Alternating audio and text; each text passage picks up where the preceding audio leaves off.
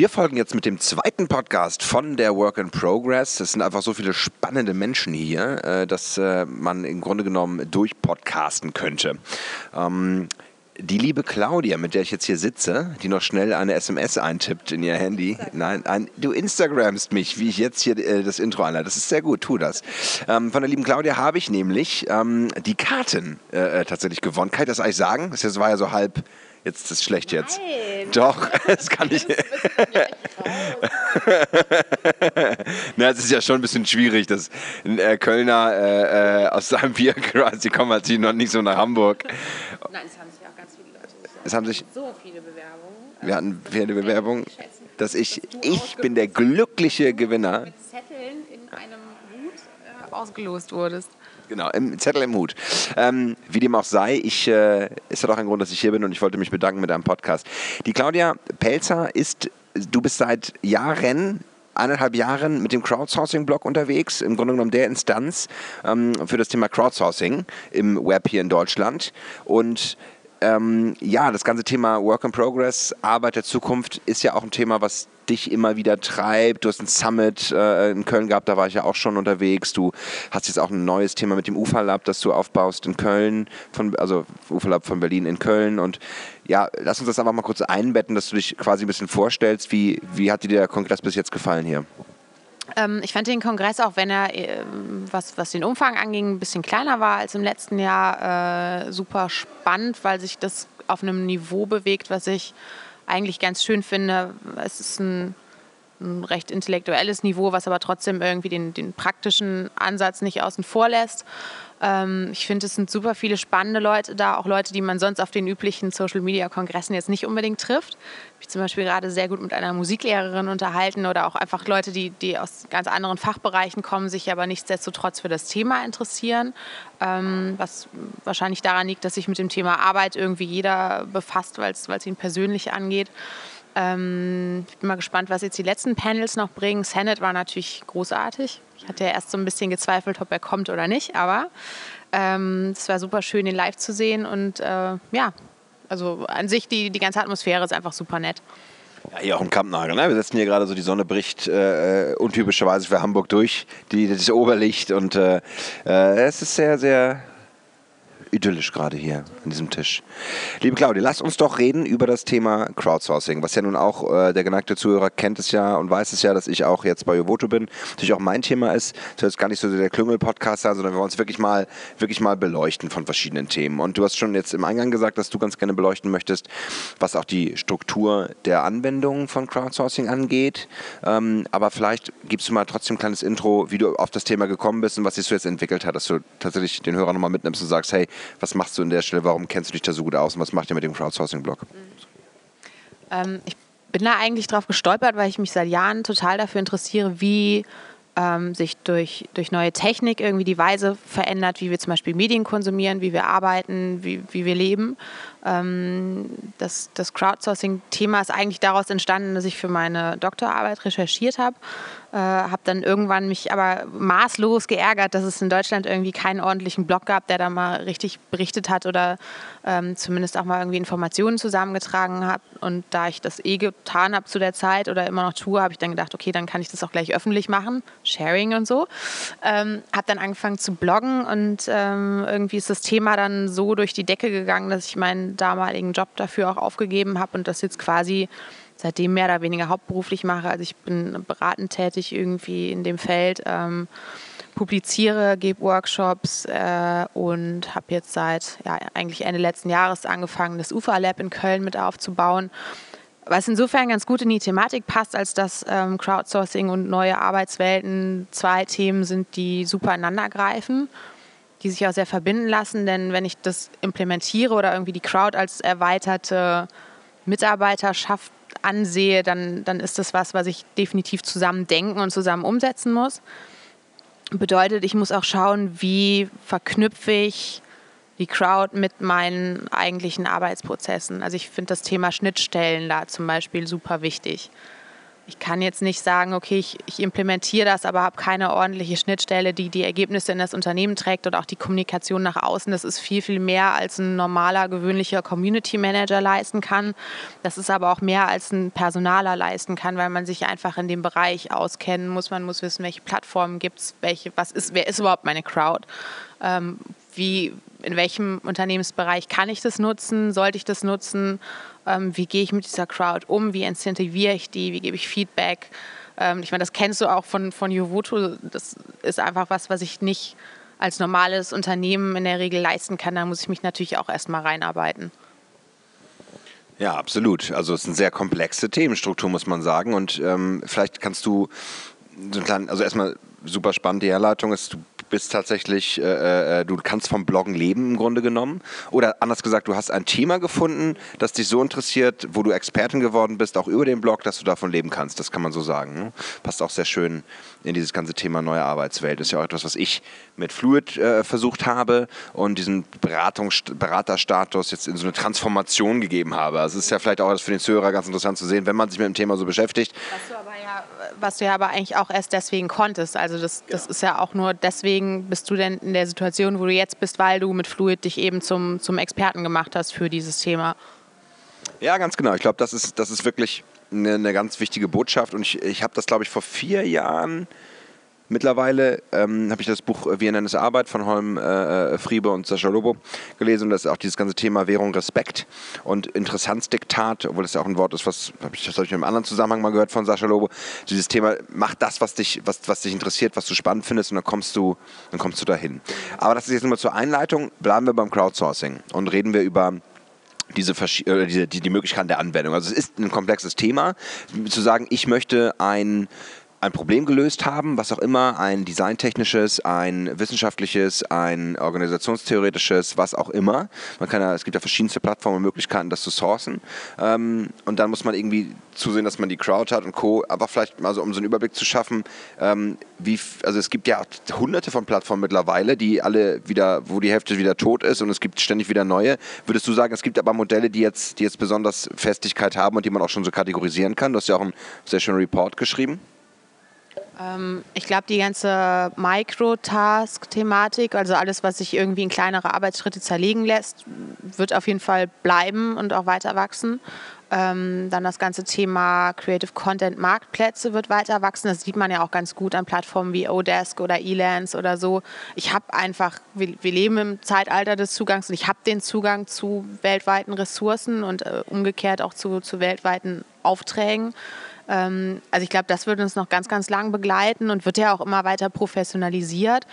Ähm, es gibt natürlich Bereiche, die sind noch relativ in den Kinderschuhen oder alle Plattformen sind eigentlich gerade in der Phase, wo sie so erste Testballons starten, aber das, die Umsetzung zum Teil noch nicht so hundertprozentig ausgereift ist. Die arbeiten da kontinuierlich dran. Ähm, was in Deutschland natürlich momentan total gehypt wird, ist das ganze Crowdfunding, Crowdinvesting-Thema, was sich aber auch ja gerade so ein bisschen konsolidiert schon. Ähm, ich glaube, dass viele Plattformen auch weiter in eine Nische reinrücken werden, um sich behaupten zu können. Ähm, und ich glaube, das Thema ähm, fluide, kreativ Crowdsourcing-Netzwerke, wie jetzt Jovoto zum Beispiel auch irgendwie ist, ähm, das ist auf jeden Fall auch eins, was, was irgendwie sich in Zukunft immer weiter professionalisieren wird, einfach als verlängerter Arm für, für Unternehmen und Agenturen, die das auch für sich nutzen können. Und da kann man vielleicht an dieser Stelle auch, auch schon sagen, dass diese Form des professionalisierten Crowdsourcings, Creative Crowdsourcing, da bleibt man also bei, jetzt ist, ist jetzt nicht dieses klassische, äh, mach mir ein Logo-Ding. Also es ist ja auch super, es ist auch toll, dass das 99 Designs oder 12 Designer, die im Übrigen von 99 Designs gerade gekauft wurden, ähm, so machen. Ich glaube, das ist auch großartig für kleinere mittelständische Unternehmen, die dann dort einfach sagen, hey, wir brauchen einen neuen Ansatz, brauchen irgendwie einen neuen Ansatz, eine neue Inspiration und wir haben aber nicht die großen Mittel. So ein Creative Crowdsourcing, wie Jovotus macht, ist ja ein Stück weiter schon. Ähm, und, und da ist halt die Frage, wie geht man dann mit einer nachhaltig aufgewachsenen Community um, baut sie auf, ähm, tut die richtigen Tasks rein, sorgt dafür, dass auch immer wieder neue kommen oder die, die, die, die Community zufrieden ist und Co. Ähm, die Frage ist, wie macht das Kickstarter und Co. Ähm, Stelle ich mal die Frage so ein bisschen an dich, also als Crowdfunding-Plattform, die halt super viel Power entwickelt, wo plötzlich Künstler 1,5 Millionen Euro für ihr Album und ihr, ihre Zusatzleistung, die sie dort anbieten, bekommen. Glaubst du, dass, dass sie sich allein über den Hype dort äh, äh entwickeln oder hat auch zum Beispiel eine Plattform wie Kickstarter ein Community Management, was, was dahinter steht? Oder, oder weißt du das, kannst du oder vermute das? Oh, ich glaube, das brauchst du am Anfang immer, um irgendwie das Thema erstmal anzuschieben und, und um ähm, da irgendwie einen gewissen Drive reinzukriegen. Ähm, bei Kickstarter ziehen aber natürlich diese Leuchtturmprojekte auch wieder neue, neue Aufmerksamkeit auf sich oder irgendwie Nutzer auf sich. Also du brauchst, glaube ich, ein paar starke Projekte, die, die sich viral verbreiten oder die verbreitet werden, ähm, die dann wiederum andere mitreißen. Aber grundsätzlich ist es, glaube ich, so, dass dieses Thema kuratiertes Crowdsourcing immer wichtiger wird. Das heißt, ich kann nicht als, als größeres Unternehmen hingehen und sagen, so ich lasse das da irgendwie mal laufen und dann funktioniert das irgendwie, sondern ich brauche halt schon irgendwie entweder einen Intermediär oder die Plattform selber oder vielleicht auch eine Agentur oder einen speziellen Mitarbeiterkreis innerhalb meines Unternehmens, ähm, der sich speziell darum kümmert. Ähm, weil ich glaube, den Zahn muss man auch vielen Unternehmen noch ziehen, die denken so, hier dieses Crowdsourcing, da kriege ich jetzt entweder Geld geschenkt oder Ideen geschenkt oder was auch immer. Ich stelle das da irgendwo ein und dann plätschert mir das alles so zu. Äh, das ist ja überhaupt nicht so, sondern das ist einfach Arbeit und ich muss irgendwie äh, die Crowd steuern und, und da irgendwie das Ganze ein bisschen, ein bisschen kuratieren und auswerten und so weiter. Das äh, passiert nicht aus dem Nichts raus. Und das muss man, glaube ich, nochmal noch mal ganz oft den Leuten erklären, weil das noch nicht angekommen ist. Sie haben das jetzt so irgendwo aufgeschnappt, denken, das ist der super Hype und wir müssen jetzt mal was mit Crowdsourcing machen. Das ist, glaube ich, das Neue. Wir müssen mal was mit Social Media machen. Äh, aber das, äh, da, da muss man, glaube ich, den einen oder anderen nochmal so ein bisschen auf den Boden zurückholen. Ja, absolut. Schöner Punkt. Also es, ich finde es immer wieder interessant. Das ist ja auch das, was äh, ich, ich, ich zitiere in dem Podcast immer drei, vier Mal, aber es ist, er sagt immer so viel Richtiges, dass Lobo auf der letzten Republika gesagt hat.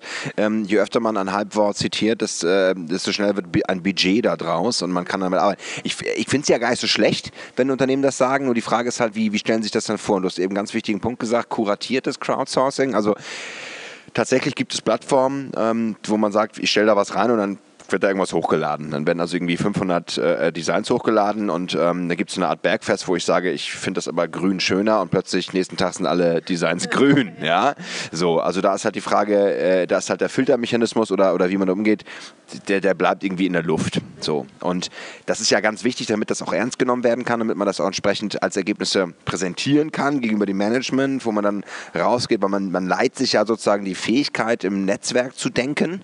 So dieser berühmte Übergang von der also ich weiß nicht, ob du das auch unterstreichen würdest, so dieser Übergang von der Hierarchie in die Hierarchie, in die Netzwerkorganisation und holt sich Talent dazu, was halt im eigenen Unternehmen nicht vorhanden ist. Mhm. Ist das so, würdest du das als, sag ich mal, um jetzt auf die systemische Sicht zu kommen, ist das so ein Punkt, wo du mit zustimmen kannst? Ähm, das auf jeden Fall. Ich glaube, da muss ich aber auch noch mal ein bisschen äh, darauf achten, wie ich das intern kommuniziere, weil das, glaube ich, bei vielen Mitarbeitern dann ähm, falsch ankommt, wenn ich, ähm, wenn ich so ein bisschen das, das Gefühl gebe, ihr seid jetzt überflüssig, weil ihr total unkreativ seid. Ähm, und die andere Sichtweise ist, wo ich, wo ich auch oftmals feststelle, dass gerade Agenturen oder irgendwie Kreativabteilungen äh, dann ein Problem mit haben, die denken so, ja, aber dann sieht das ja so aus, als hätte ich selber keine Ideen, wenn ich das jetzt irgendwie rausgebe an solche Plattformen. Also den, den Gedanken ähm, bekommt man häufiger mal mit und ich glaube, das muss man einfach für sich sehen, dass es ein ganz klarer Mehrwert ist und dass das nicht irgendwie uninnovativ ist, sondern ganz im Gegenteil, dass es halt ähm, A, nichts, nichts ist, was sich, wie eben schon erwähnt, irgendwie von selber macht, sondern ähm, was auch irgendwie eine Herausforderung ist zeitgleich und nicht irgendwie aus Faulheit raus passiert. Ähm, und zum anderen auch ein, ein ganz ja, ein nächster Schritt ist, irgendwie eine innovative Unternehmenskultur und Organisationskultur aufzubauen. Genau, weil man nämlich in diesem Prozess auch total, also man ist ja von Anfang an mit dabei, man sieht die ersten Ideen, nachher werden die immer besser und äh, geht in diesen, in diesen, diesen, wenn man diesen Kuratierungsprozess als Kunde mit begleiten kann auf der Plattform. Sollte man auch. Sollte man auch, genau. Ähm, dann, dann, dann lernt man ja auch total viel drüber und wie die, wie die also alleine die Abstimmungsprozesse dann von sozusagen Abteilungsleiter oder, oder äh, Teammitglieder, die dann genauso eine Meinung dazu haben und plötzlich, man, man wird ja da so reingesogen, glaube ich auch. Ne? Also dieses so, okay, hier sind ganz viele Ergebnisse, lass uns die diskutieren und dann kann man die nicht plötzlich irgendwie in der, in der Hierarchie einfach irgendwie mit, mit der Faust auf den Tisch schauen und sagen, ich will jetzt aber die zwei von 700 äh, Motiven, sondern man muss das ja auch irgendwie irgendwie lösen. Gehen wir da vielleicht nochmal rein. Also da, vor was für Problemen siehst du, äh, stehen da Unternehmen, die, die dann tatsächlich vor dieser Hülle an Ideen stehen, deiner Meinung nach? Ich glaube, also ich weiß nicht, ob das nur ein Problem ist. Es ist eine grundsätzliche Entwicklung, die, die aber auch irgendwie berücksichtigt werden muss, ist, dass es natürlich eine, eine ungemeine Transparenz hat auf, auf einmal. Also du hast nicht mehr die, die Zeit, die bezahlt wird oder irgendwie das, den, den Einzelnen, der da irgendwie Zeit drauf aufwendet oder, oder Energie reinsteckt, sondern äh, eigentlich belohnst du ja das Endergebnis, das Beste. Das heißt, hier findet allein ein Umdenken statt, irgendwie, dass ich ähm, eine, sehr selektive, transparente ähm, Weise habe. Äh, den, was heißt Gewinner, das hört sich immer so blöd an, aber, aber halt das, das Endergebnis auszuwählen, was ich haben möchte, das, das ist neu, sowohl intern als auch extern muss das erstmal gelernt werden und auch innerhalb der, der Unternehmenshierarchien. Ähm, du hast natürlich ganz andere Entlohnungsstrukturen auf, auf einmal damit, du hast nicht irgendwie ähm, den Stundensatz, der abgerechnet wird, sondern du hast halt das, äh, das reine Ergebnis, was abgerechnet wird. Du hast ganz andere Incentivierungs- und Motivationsstrukturen, als du vorher hattest, weil du musst dich irgendwie selber als der Kreative, der daran teilnimmt, behaupten gegen andere. Du musst dich auch irgendwie in, in die Community etablieren. Das ist ja nicht nur ein Gegeneinander und ein, mein Entwurf ist aber besser als deiner, sondern das ist auch irgendwie ein Miteinander und ein kollaboratives Entwickeln der Ideen mitunter. Ähm, du musst dich selber viel, viel besser darstellen nach außen hin. Also bei den ganzen Marktplätzen und, und Kreativplattformen ist es ja so, dass ich natürlich mein Portfolio darstellen muss. Ich muss auch irgendwie zeigen, was kann ich, wer bin ich, muss selber überlegen, welche, welche Tages- oder Stundensätze ich da aufrufe ähm, oder welche Festpreise ich nehme. Ich muss schauen, dass ich mich vielleicht auch extern über Social-Media-Profile irgendwie noch weiter vermarkte. Also es ist auch eine ganz neue Herausforderung an den Kreativen oder an den Freelancer oder wer auch immer dahinter steckt. Ja, genau. Also dieses, das ist ein sehr, sehr, sehr schöner Punkt, den du gesagt hast. Also die, die Kollaboration, also die Idee, nicht als Sieger und alle anderen als Verlierer zu äh, brandmarken sozusagen, sondern diesen, diesen, diesen, diesen, diesen, diesen, diesen ja, also bei, Vodo nennen wir es den Social Creative Process, also was äh, gibst du da rein. Und was ich auch schon mal spannend finde, was Kunden dann fragen so oder wo, wo dann oft auch neben, äh, neben diesem ganzen, wie machen wir das überhaupt und, und was gehen wir rein, die Frage ist halt irgendwie dieses so, warum, also warum machen die das überhaupt? Also warum sollten die für uns diese Sachen erarbeiten und gibt es da nicht Probleme, dass sich die Leute ausgebeutet fühlen? Das ist ja diese prekäre Einkommensfrage, die, glaube ich, hast ja, haben wir alle über, so. Mhm. Ähm, und da finde ich es halt auch spannend zu sehen, also erstmal einen Vergleich zu setzen, vielleicht zu sagen, was passiert denn in Agenturen so im Vergleich dazu, dass ein Kreativer, der einen Wettbewerb gewinnt, alleine für einen großen Kunden arbeitet und das als Referenz mitnimmt. Mhm. So kannst du nie erreichen in der Agentur. Zwar in der Agentur musst du genauso pitchen um Projekte und klar habe ich da irgendwie das, die, die Last nicht auf den Schultern von einer Person, sondern auf, auf der, der Agentur. Aber ähm, das, das ist auch kein anderer Prozess. Da setzt sich auch der Kreativste durch und die anderen halt nicht. Ja, exakt. Das ist eigentlich derselbe, derselbe Ablauf. Und dann ist halt auch die Frage, ob es nicht sogar viel werthaltiger ist, wenn ich mit einer, wenn ich in einer Community eine gewisse Stellung habe, mir quasi Karma aufbaue, ja, ähm, so wie es bei Yovoto auch heißt, ohne da jetzt eine Werbeveranstaltung draus zu machen, eine reine, aber trotzdem, es ist halt diese Frage, wie gehst du damit um? Also dieses so, ähm, wie, wie schaffst du da einen Motor draus? Und das ist ja letztlich auch eine komplette, führt ja auch zum kompletten Umdenken, was Arbeit an sich bedeutet. Das ist eben ja auch gesagt. Und für mich ist immer wieder dieses Trennen von Zeit und Arbeit an sich. Also nicht in welcher Zeit löse ich das, obwohl natürlich auch Projekte zeitgebunden sind, aber ich kann sozusagen mit der ersten Idee, die ich reingebe, weil sie mir einfach in einen inspirativen Moment gekommen ist, tatsächlich den gesamten Contest gewinnen, während andere viermal äh, äh wieder uploaden, oder? Ja, und ich finde es eigentlich auch ganz schön, solche ähm, Mechanismen wie, wie 99 Designs, das jetzt auch irgendwie immer mehr versucht zu etablieren, dass ich sowas habe wie den Logo-Store. Also, dass ich dann auch die Logos, die ich vielleicht mal gemacht habe oder die ich noch irgendwo rumliegen habe, für andere Contests, dass ich die noch weiter verwenden kann. Und die kann ich ja, glaube ich, ich glaube, das kostet bei einer nicht exklusiven Verwendung irgendwie 100 Dollar und bei einer exklusiven 300. Und da quasi nochmal die, die zweite Chance habe, irgendwie solche solche ähm, Kreativdienstleistungen anzubieten, was man ja auch theoretisch bei, bei Kreativprozessen, die, die eher so ideenlastig sind oder konzeptlastig sind, machen könnte, dass man sagt, okay, ich habe noch irgendwie, ich will nicht wissen, wie viele ungenutzte Ideen oder Konzepte, Agenturen auch oder Privatleute irgendwo oder Freelancer in, in den Schubladen liegen haben, die vielleicht perfekt für ein anderes Projekt passen würden. Also wenn man das einfach mal poolen würde und mal sagen würde, hey, hier gibt es irgendwie Entwürfe. Ähm, natürlich muss man da sowas wie Intellectual Property Rights und so weiter wieder beachten. Da muss man auch irgendwie schauen, dass, dass da die Mechanismen oder die die, die Sicherheitsmechanismen greifen, dass das nicht komplett alles so weit öffentlich ist, ähm, dass es einfach genutzt werden kann, aber zumindest vielleicht mit einer kleinen Vorschau oder so, dass, dass man das einfach nochmal in so einen Pool wirft und sagt, hey, das, das sind irgendwie auch Konzepte, schau dir doch mal das an, lieber Kunde, vielleicht kannst du da ja auch eins oder eine Abwandlung von brauchen für dein Projekt. Ja, das ist eigentlich großartig. Also das heißt, man macht tatsächlich nicht nur man, man, gibt, man gibt nicht nur die, die, die Arbeitsleistung für dieses eine Projekt frei, sondern tatsächlich die kreative Arbeit wie ein Portfolio, wie das Behance ja auch äh, eigentlich macht, ne? dass man, ähm, dass die Kreative dort ihr Portfolio vorstellen können, dass sie sich, dass sie bewerten werden können, dass sie eigentlich auch beauftragt werden können aufgrund ihres Portfolios so. Und das kann man auf seiner eigenen Seite auch machen, aber das ist, das finde ich eine tolle Idee. Also dieses, dieses Logo-Store, mm, das, das ist eigentlich großartig. Wo, wo, wo führt das erst hin, wenn man das noch aus, feiner austariert so, und, und Arbeit tatsächlich noch weiter definiert? Also ich glaube, da gibt es auch noch noch, ist noch viel Innovation möglich. Wie ist da deine Sicht der Dinge, Innovation im Crowdsourcing-Bereich? Ja, ich glaube, dass die, die Algorithmen und die, die Matching-Mechanismen noch gar nicht so weit ausgereift sind. Ich kann theoretisch ja auch irgendwie plattformübergreifend ähm, Angebot und Nachfrage nochmal verknüpfen. Also ich glaube, da ist auch noch ganz viel irgendwie, was, was einfach noch brach liegt an Menschen, die arbeiten wollen oder, oder Ideen haben und an Menschen, die, das eben genau das brauchen. Und ich glaube, da wird uns auch in den nächsten Jahren irgendwie noch, noch ganz viel Tolles erwarten. Ja, und immer wieder neue Ideen mit neuen Plattformen. Ne? Also die, die neueste ist, glaube ich, unser aller, glaube ich, oder kann man das so sagen?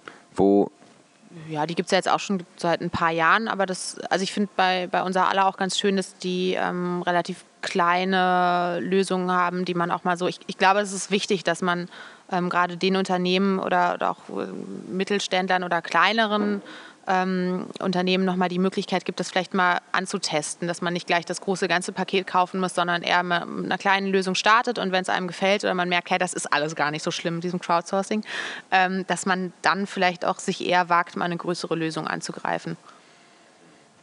Ja, sehr schön. Dann würde ich sagen, lass uns doch einfach nochmal vielleicht auf so eine kleine Metaebene oder so ein bisschen, also Zukunftsmusik hatten wir eben schon, es sind noch nicht alle, äh, alle, alle Möglichkeiten ausgereizt, das Thema Algorithmen, das Thema Verknüpfung. Ähm, was ist denn so, sage ich mal, du hast dieses Thema sehr lange durch ähm, und, und hast sehr, sehr viel da, da gemacht. Was sind denn so Punkte, wo du sagst, okay, das, das muss sich halt auch verändern in der, ähm, vielleicht auch im Management, im Umgang mit solchen Projekten oder äh, du hast ja auch Kunden, die du berätst, wo du, wo du auch immer wieder auf kritische Stimmen stößt. Ähm, wie siehst du das hier in Deutschland? Einfach mal so, so eine kleine Metaebene-Zusammenfassung von dir, der letzten Jahr, des letzten anderthalb Jahre.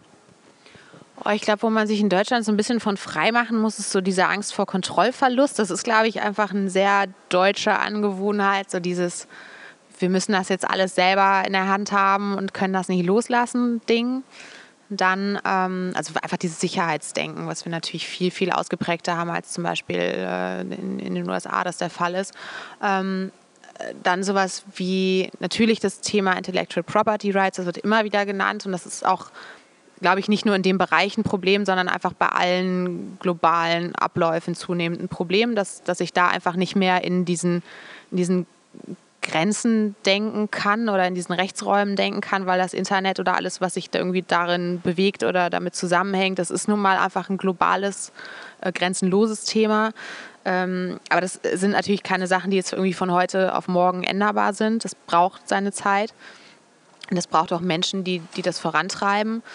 Ähm, und dann so ein bisschen das, ähm, das Thema Qualitätsmanagement, wo ich denke, das ist, ähm, das ist in den USA eins, wo ich mich eher mal ranwage und einfach Dinge ausprobiere. Also ich glaube, dass, dass man, also deswegen auch dieses Thema kleine Lösungen anbieten, dass man einfach mal sich trauen muss. Also das, das ist auch nochmal was, wo, wo deutsche Unternehmen so ein bisschen vor zurückschrecken, was aber, glaube ich, auch damit zusammenhängt, dass wir es gewohnt sind, wir bauen halt Dinge für die Ewigkeit auf. Die müssen halt irgendwie tausend Generationen überdauern und das muss alles total äh, Hand und Fuß haben, was wir machen und wenn ordentlich.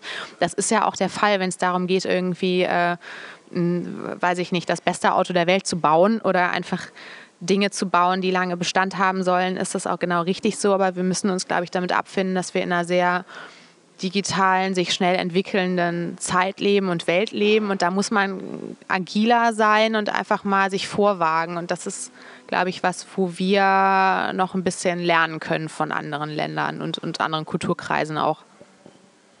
Also im Grunde genau dieselben Themen wie überall auch im Social Media, Social Media Recruiting und Innovationsthemen. Es ist immer wieder so. Ja, aber es ist. Wir stehen uns einfach ja. selber auf wir stehen uns selber auf den Füßen. Ja.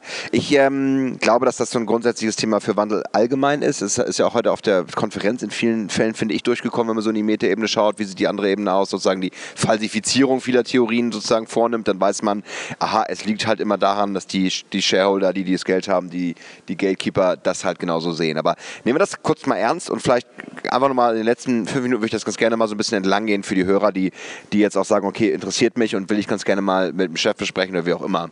Ähm, das ganze Thema Copyright vielleicht mal so. Da gibt es ganz klar Plattformen, die auch dazu lizenzrechtliche Themen anbieten, die äh, sogar Anwälte im Hintergrund haben, wo man einfach ganz klar weiß, durch das Community Management wird das, wird das geklärt, oder? Wie, wie siehst du das? Ja, ich finde es auch ganz schön, dass die Community das teilweise selber äh, mit überwacht. Also ich hatte einmal einen Fall, da habe ich ähm, bei 99 Designs ähm, ein Logo erstellen lassen und ich hätte um ein Haar eins genommen, was ich echt schön fand, äh, wenn mir nicht ein anderer Designer aus der Community da irgendwie drunter gepostet hätte und gesagt hätte, hey, guck mal, das gibt's schon und hat mir einen Link gesetzt und äh, das wäre mir selber nicht aufgefallen. Ich hätte es echt gekauft und irgendwie verwendet und ich, also es wäre in dem Fall nicht schlimm gewesen, weil das irgendwie für einen Prototypen war, aber was weiß ich, was man damit gemacht hätte. Also das, das finde ich ist ein ganz gutes Beispiel dafür, dass diese Community-Mechanismen auch untereinander funktionieren. Ja, absolut perfekt. Also wir hatten das sogar im, das darf man eigentlich gar nicht sagen, aber sogar im Negativfall, wo dann ein Kunde äh, ohne äh, Lizenzrecht zu bezahlen oder ein ähnliches Motiv dann genutzt hat und die Community war sofort hinterher und hat gesagt, so geht's. Und dann mussten wir uns natürlich auch damit beschäftigen, weil ganz klar, die Community darf nicht verprellt werden. Und es ist auch gut ausgegangen, aber ähm, klar, das sind dann so Themen, die dann, die dann passieren. Ähm, das heißt, da gibt es einfach eine, eine, eine gewisse ähm, da gibt es eine Kontrollgeschichte. Dafür ist die Crowd ja auch gut. Also auch Wisdom of the Crowd gibt es ja auch ganz an diesen Begriff. Da, da, da passt sie auch auf. Das finde ich auch sehr machtvoll, definitiv. Dass, dass die Crowd sich verantwortlich fühlt, ist da total wichtig und, und auch gut. Und das funktioniert aber auch nur, wenn du eine sehr, eine sehr rege Community hast, die sich auch wirklich engagiert. Absolut. Das erste, was du gesagt hast, war Kontrollverlust. Das heißt, natürlich ist es so, wenn ich diese netzwerkartige Crowdsourcing, ähm, Crowdstorming-Geschichte äh, äh, äh, anfange, dass erst einmal äh, Chef nicht direkt so, sofort was zu sagen hat, weil das gewohnte, ich zeichne das frei bei 1450 Entwürfen, wird dann schon, möchte ich gerne, würde ich gerne mal sehen eigentlich. Ne? Auch gerne mal ausprobieren, das fände ich super. Wenn dann jemand rumzieht, kriegt er erstmal alle auf den Schreibtisch und soll sehen, was er damit macht. Müssen wir also so plakativer Tipp an alle Hörer, einfach mal alles ausdrucken ähm, und, und bitte hier. Wir haben, da gab es übrigens noch zu und Faxen. Faxen und bevor man es dann äh, vernichtet, nochmal Sicherungskopie und wir äh, genau, nicht, nicht zu viel ähm, lächerlich machen. Das ist natürlich auch äh, eine berechtigte Angst, dass man sagt, okay, was passiert denn damit und vor allem auch, ähm, was passiert mit den ähm, ja, mit, den, mit, mit Ideen, die vielleicht so nach außen gehen sollen. Da gibt es auch verschiedene Möglichkeiten. Da arbeiten Plattformen mit auch mit Verschwiegenheitsgeschichten oder mit geschlossenen Ideenräumen. Ähm, und was würdest du dieser, äh, äh, was würdest du noch dem entgegenstellen, diesem, dieser Angst? Ähm, ich glaube, äh, vielleicht muss man auch die, die Angst insofern nehmen, dass man mal aufzeichnet, was kann denn überhaupt passieren. Also es ist, es ist nicht schlimm. Und wenn irgendwas passiert, dann ist das so. Wenn ich irgendwie damit umgehe, in einer Form, die, die angemessen ist, dann ist auch das absolut okay. Also ich glaube, das, das geht auch einher mit so Themen wie Shitstorms oder ja. grundsätzlich mit allem, was sich irgendwie im Netz abspielt. Das, da, da sind komplette Parallelen. Wenn ich da ordentlich mit umgehe und irgendwie transparent bin und authentisch bin als Unternehmen, dann kann mir eigentlich überhaupt nichts passieren. Aber das, das muss man da auch erstmal in die Köpfe reinbekommen. Ja, das ist das sehe ich, sehe ich genauso. Also aus meiner Erfahrung als, als bei Flut in der Beratung für, diese, äh, für die Personaler, dieses, dieses Shitstorm war immer auch ein ganz wesentlicher Punkt. Klar wird dann natürlich sofort auch bei Crowdsourcing die, die Priel-Geschichte genannt oder, oder ähm, also eine Crowdsourcing-Aktion von Henkel, wo ein, ein, Design für das wirkliche Priel geschickt wurde. Und dann war es halt, ich glaube, es war ein Design eines Hamburger Design, äh, äh, äh, Teilnehmers, der dann irgendwie schmeckt lecker nach Hühnchen äh, äh, dort als Entwurf äh, genommen hat und das dann natürlich entsprechend gehypt ist. Ähm, aber da kann man auch sagen, es sind so Anfängerfehler, die man macht, ne? wenn man dann natürlich diese. Also ich, ich weiß nicht, wie die, die Abverkaufszahlen aussahen. Also A ist die Frage, ob das Priel wirklich im Abverkauf geschadet hat. Ähm, weil vielleicht ist es sogar hochgegangen, ich weiß es nicht, müsste man mal in Erfahrung bringen. Und zweitens glaube ich, auch da hätte man vielleicht noch offener damit umgehen können. Siehe das Otto-Beispiel mit Brigitte, die ja dann auch wirklich das Fotoshooting gemacht haben mit diesem Menschen mit der blonden Perücke und Priel war da eher unlustig und hat, also klar hätten die das nicht so in den Verkauf geben können, weil Gefahr, dass als Nahrungsmittel zu sehen und so weiter. Aber ähm, auch da hätte man vielleicht sagen können, okay, dann machen wir halt eine Sonderedition mit Stickern mit diesem Hähnchen drauf oder so. Also was auch immer, aber man hätte, glaube ich, ein bisschen offener und, und ja. humorvoller damit umgehen können. Das gehört, dass Rügenwalder ähm, auch äh, Crowdsourcing-Ideen äh, äh, formuliert hatte für, für eine Verpackung ihrer, ihrer Teewurst, was auch immer, äh, Leberwurst-Geschichte. Und ich glaube, haben sie einfach gerechtfertigt und gesagt, war einfach schwierig. Wir haben es durch die Marktforschung geschickt und das, das, Design ist einfach nicht, kam in den Fokusgruppen nicht an. Das war halt die Begründung. Also ich finde, das sind so, so Grundregeln, die man da einfach einhalten muss. Diese, vielleicht ist auch diese Angst vor Kontrollverlust einfach eine ganz simple Angst, weil man nicht weiß, wie so etwas funktioniert. Wenn man genügend Cases hat, genügend Beispiele hat, dann, dann verfliegt die auch äh, meistens schnell. Ja, das war's, oder? Was hast du noch gesagt? Nö, eigentlich war es das soweit. Ja. ja. Gut, das vielleicht mal so als Argumentationshilfe. Und ähm, was, ja, was wünschst du dir für die Zukunft? Wo, wo geht es jetzt bei dir hin? Ach, also ich bin eigentlich mit dem, mit dem UFA-Lab ganz gut ausgelastet gerade. Das, das wächst auch gut und ich glaube, das sind Themen, ähm, die, die für mich sehr spannend sind, da einfach mal zu gucken, wie kann ich denn Online-Kollaboration mit, mit Offline-Kollaboration verbinden. Ich glaube, das ist auch genau der Punkt, wo, es, wo die Reise hingeht und wo man als Unternehmen oder gerade im Kreativbereich irgendwie immer weiter daran arbeiten muss, dass man sowas ausgestaltet und da einfach für sich mal so ein paar Mechanismen ausprobiert und einfach relativ frei mit diesen Themen arbeitet und, und mal schaut, was, was da an Ergebnissen rauskommt. Ich glaube, es gibt viele Dinge, die kann man nicht planen oder sollte man vielleicht auch nicht. Super, schöne Einstellung, vielleicht aber trotzdem zwei, äh, zwei, drei Sätze. Das UFA Lab ist halt vom UFA, das sind diejenigen, die Kinofilme, die Filme produzieren, Produktion auch für Fernsehsender, dort dann auch, was machen die? Die äh, haben ein Lab, die, die probieren, die machen Innovationen. Genau, es geht darum, ähm, Bewegtbildinnovationen zu entwickeln, weil das natürlich auch ein Thema ist, was sich permanent weiterentwickelt und was, was ähm, auch immer mehr nicht linear wird. Das heißt, ich habe Dinge wie Second Screen Apps, die die Programme begleitend funktionieren. Ich habe Dinge wie T-Commerce, dass ich ähm, versuche, Produkte in, in äh, Sendungen zu platzieren. Ähm, ich habe 360 Grad, um da nochmal so ein bisschen Bullshit-Bingo zu spielen, aber ich habe solche Kampagnen, Bingo, 360 Grad Kampagnen. Ähm, ich habe ich, ich hab einfach solche Dinge, die, die nicht nur linear im Fernsehen funktionieren, sondern die auch irgendwie online mit, mit Gaming-Ansätzen, mit, ja. mit äh, Real-Life-Ansätzen kombiniert werden, was super spannend ist und was auch nur funktioniert, wenn man wirklich interdisziplinäre Teams aufbaut. Und genau das, das machen wir da. Ja, sehr schön. Also wenn ich hier gerade sehe, was an Inkubatoren überall auf, äh, aufpoppt, jetzt hier in Hamburg gerade sogar der, der Inkubator von Vielmann, dem äh, super konservativen Brillenhersteller. Ja, das ist der Sohn, der da jetzt Gast gibt. Also da kommt bestimmt auch nochmal eine Podcast-Folge mit dem, mit, mit Philipp, der das Ganze übernimmt. Ähm, hier in Hamburg. Also interessant, alles ist im Wandel. Was, was passiert mit dem Crowdsourcing-Blog, äh, liebe Claudia? Das äh, läuft weiter und wächst und gedeiht und äh, das befüllen wir natürlich. Wir haben heute auch ganz, ganz fleißig mitgefilmt und gucken gleich, ob wir vielleicht noch ein paar Interviews erwischen und ähm, das wird dann auch alles in den nächsten Tagen veröffentlicht. Sehr schön. Dann würde ich sagen, äh, hopp, hopp zu dem nächsten, zum nächsten Interview und äh, wir nehmen nochmal eine Session mit. Ähm, und ich sage vielen, vielen Dank für deine Zeit, für die super äh, ausführlichen ähm, Themen, die wir besprochen haben und deine Gedanken dazu. Und ja, ist eigentlich überflüssig, aber wo können dich die Hörer erreichen, wenn sie dich erreichen wollen?